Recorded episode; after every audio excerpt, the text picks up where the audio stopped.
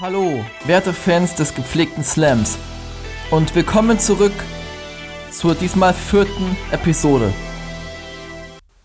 Ich möchte, bevor ich beginne, eine Triggerwarnung für diese Folge aussprechen. Der Text behandelt das Thema Depressionen und Suizidgedanken. Der Text ist als Mutmacher gedacht, aber ich kann keinem in den Kopf schauen und wissen, was er bewirkt. Daher meine ausdrückliche Bitte. Falls ihr davon betroffen seid, überlegt euch gut, ob ihr ihn hören wollt und ob ihr das vielleicht im Kreise vertrauter Menschen machen wollt, mit denen ihr darüber reden könnt. Ansonsten wendet euch gerne an die Telefonseelsorge unter der Nummer 0800 111 0 111 oder der 0800 111 0222. Wendet euch bitte an Hilfe jedweder Art, denn auch wenn ihr glaubt, dem sei nicht so. Es gibt Menschen, die euch helfen wollen und denen ihr nicht egal seid. Okay. Dann kann es jetzt losgehen. Ich war nie ein Kind von Traurigkeit. Also zumindest nicht von Todtraurigkeit.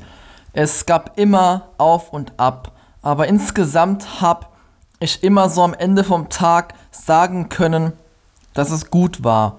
Und klar, es war nicht immer alles Sonnenschein. Nach manchem Unwetter ließ der Regenbogen länger auf sich warten.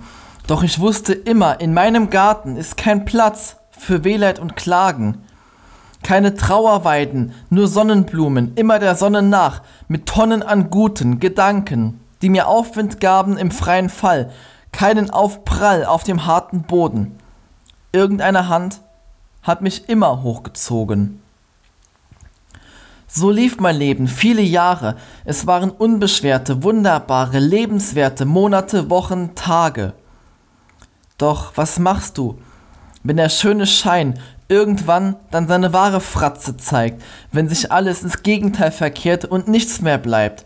Wenn deine beste Freundin dir hundsgemeine WhatsApp schreibt, deine Familie sich aneinander aufreibt und auseinander treibt, du wie ein Scheidungskind zwischen den Stühlen sitzt und dir nur wünscht, dass sich irgendwer aus dieser Lage befreit. Und du schreist dir die Seele aus dem Leib, aber nur innerlich, weil deinem Körper die Stimme wegbleibt, als stündest du neben dir wie ein nun ja, ein Geist. Da kommt das Leben und schmeißt mir mein wunderschönes Glashaus, meine Bubble kaputt. Was übrig bleibt, ist Schutt und ich bin mittendrin. Meine Lebensphilosophie hat sich gewandelt von Always look on the bright side of life zu Dein Leben läuft cool, mein Leben läuft amok. Und das in einer Zeit, die selbst Usain Bolt neidisch machen würde. Und würde mir jetzt wer erzählen, ja, ja, aber das alles hat bestimmt einen größeren Sinn, warte nur ab, du wirst schon sehen, dem würde ich ohne bis drei zu zählen direkt an die Gurgel gehen und zumindest verbal den Hals umdrehen. Mit solch pseudo aufbauenden Kommentaren wurde noch keine Misere beendet. Darum könnt ihr es euch sparen. Es ist Spucke, die ihr gerade zuhauf verschwendet. Und damit mich keiner mit nutzlosem Mitleid überschüttet oder mir halbherzig unaufrichtige Hilfe anbietet, ist es eben besser, man sieht es mir nicht an, wie es mir wirklich geht, was ich denke, was ich fühle, wie sehr mir das Wasser zum Halse steht. Und ich mauer mich ein, lass keinen herein, lasst mich allein. Ich kann und will einfach nicht unter Menschen sein. Es macht mich krank zu sehen, wie eure Leben wie Hefe aufgehen, wie ihr Pläne macht und sie funktionieren, während meine wie die Fliegen sterben, an Kleinigkeiten scheitern und krepieren. So geht es weiter. Die Abwärtsspirale ist ein Sog ohne Ausweg oder selbst wenn es irgendwo irgendwie rausgeht, tappe ich im Dunkeln und warte darauf, dass mir irgendwie noch ein Licht aufgeht oder darauf, dass mein Licht einfach ausgeht. Vergraben unter Decken, vorm Leben verstecken, nie mehr an Ecken. Einfach verrecken. Ist das der Weg, der mir bevorsteht? Es macht einem Angst, wenn man davor steht, weil man auch gar nicht weiß, wie es danach weitergeht.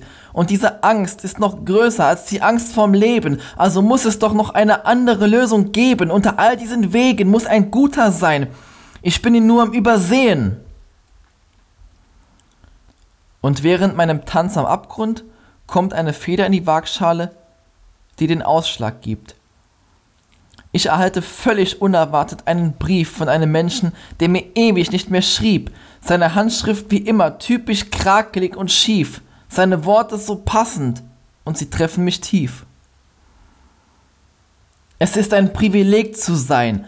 Achte es nicht als klein. Du bekamst die Once in a Billion Chance darauf, etwas Einzigartiges und Besonderes zu erleben aber es wird dir nicht einfach so gegeben. Du musst die Chancen wahrnehmen und den Weg schon selber gehen. Aufgeben ist einfach und Hilfe suchen keine Schande. Ich weiß, wovon ich rede. Ich stand selbst am Rande. Ich stand an den Gleisen, mir selbst zu beweisen, dass ich in der Lage bin, mich selbst zu entscheiden, ob und wann ich aus der Welt entschwinden will. Es kam ein Zug und ein zweiter und noch viele mehr. Ich stand am Rand und ließ sie alle vorbeiziehen wie mein Leben vor meinem inneren Auge. Dann ging ich nach Hause. Ich suchte einen Ast, der mich über Wasser hält und fand ihn. Das Licht am Ende des Tunnels machte mir Mut und inzwischen ist längst nicht alles gut, aber schon deutlich besser. Ich hoffe, ich kann dir hiermit ein wenig Licht bringen und dich davon überzeugen, nicht zu springen.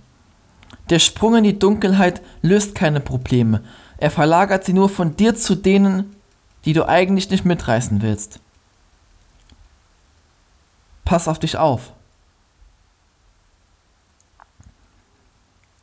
Das gibt mir zu denken. Ich komme ins Grübeln. Ich kann zwar fliehen vor den Übeln, doch sie leben weiter, und wenn ich scheiter, machen sie sich munter und heiter bei anderen breit und breiter. Das macht mich wütend, das macht mich sauer. Ich bin jetzt weder gescheiter noch generell schlauer. Aber diese Wut über dieses Arschloch namens Depression. Jetzt geht es schon. Ein kleines Stück vom Abgrund weg, der Versuchung widerstehend, etwas Lichtes wieder sehend inmitten all der Dunkelheit. Und es heißt, dass die Flamme wieder brennt, nur dass sie diesmal nichts niederbrennt, sondern einfach mir was schenkt etwas Wärme in meiner kalten Welt, etwas Trost für meinen Schmerz, auf rutschigem Boden etwas, das mich hält, ein kleines Pflaster für mein zerrissenes Herz. Es ist nicht viel, doch es ist ein Anfang. Ein winzig klitzekleines Fünkchen Hoffnung.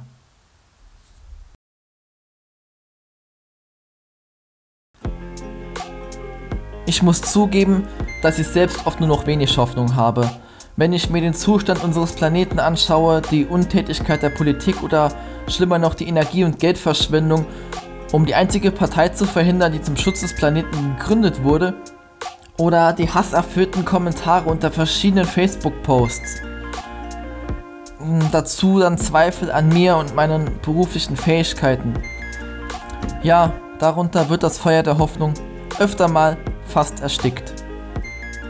Doch wenn ich dann diese kleinen Menschen sehe, denen ich im Unterricht dann doch das eine oder andere Wissen vermitteln kann, wenn ich sehe, wie einige Kinder richtig aufblühen und sich vom Förderbedarf auf fast eine 2 hochgearbeitet bekommen, dann habe ich wieder Hoffnung.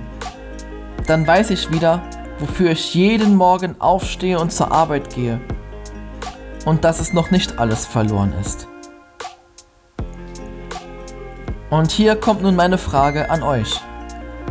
Was gibt euch Hoffnung? Welche kleinen und vielleicht auch großen Dinge in eurem Leben halten die Flamme am Leben? Schreibt es mir gerne in die Kommentare bei Facebook. Ich würde mich sehr freuen. Das war's auch schon wieder. Macht's gut und bis bald. Euer Slimisto.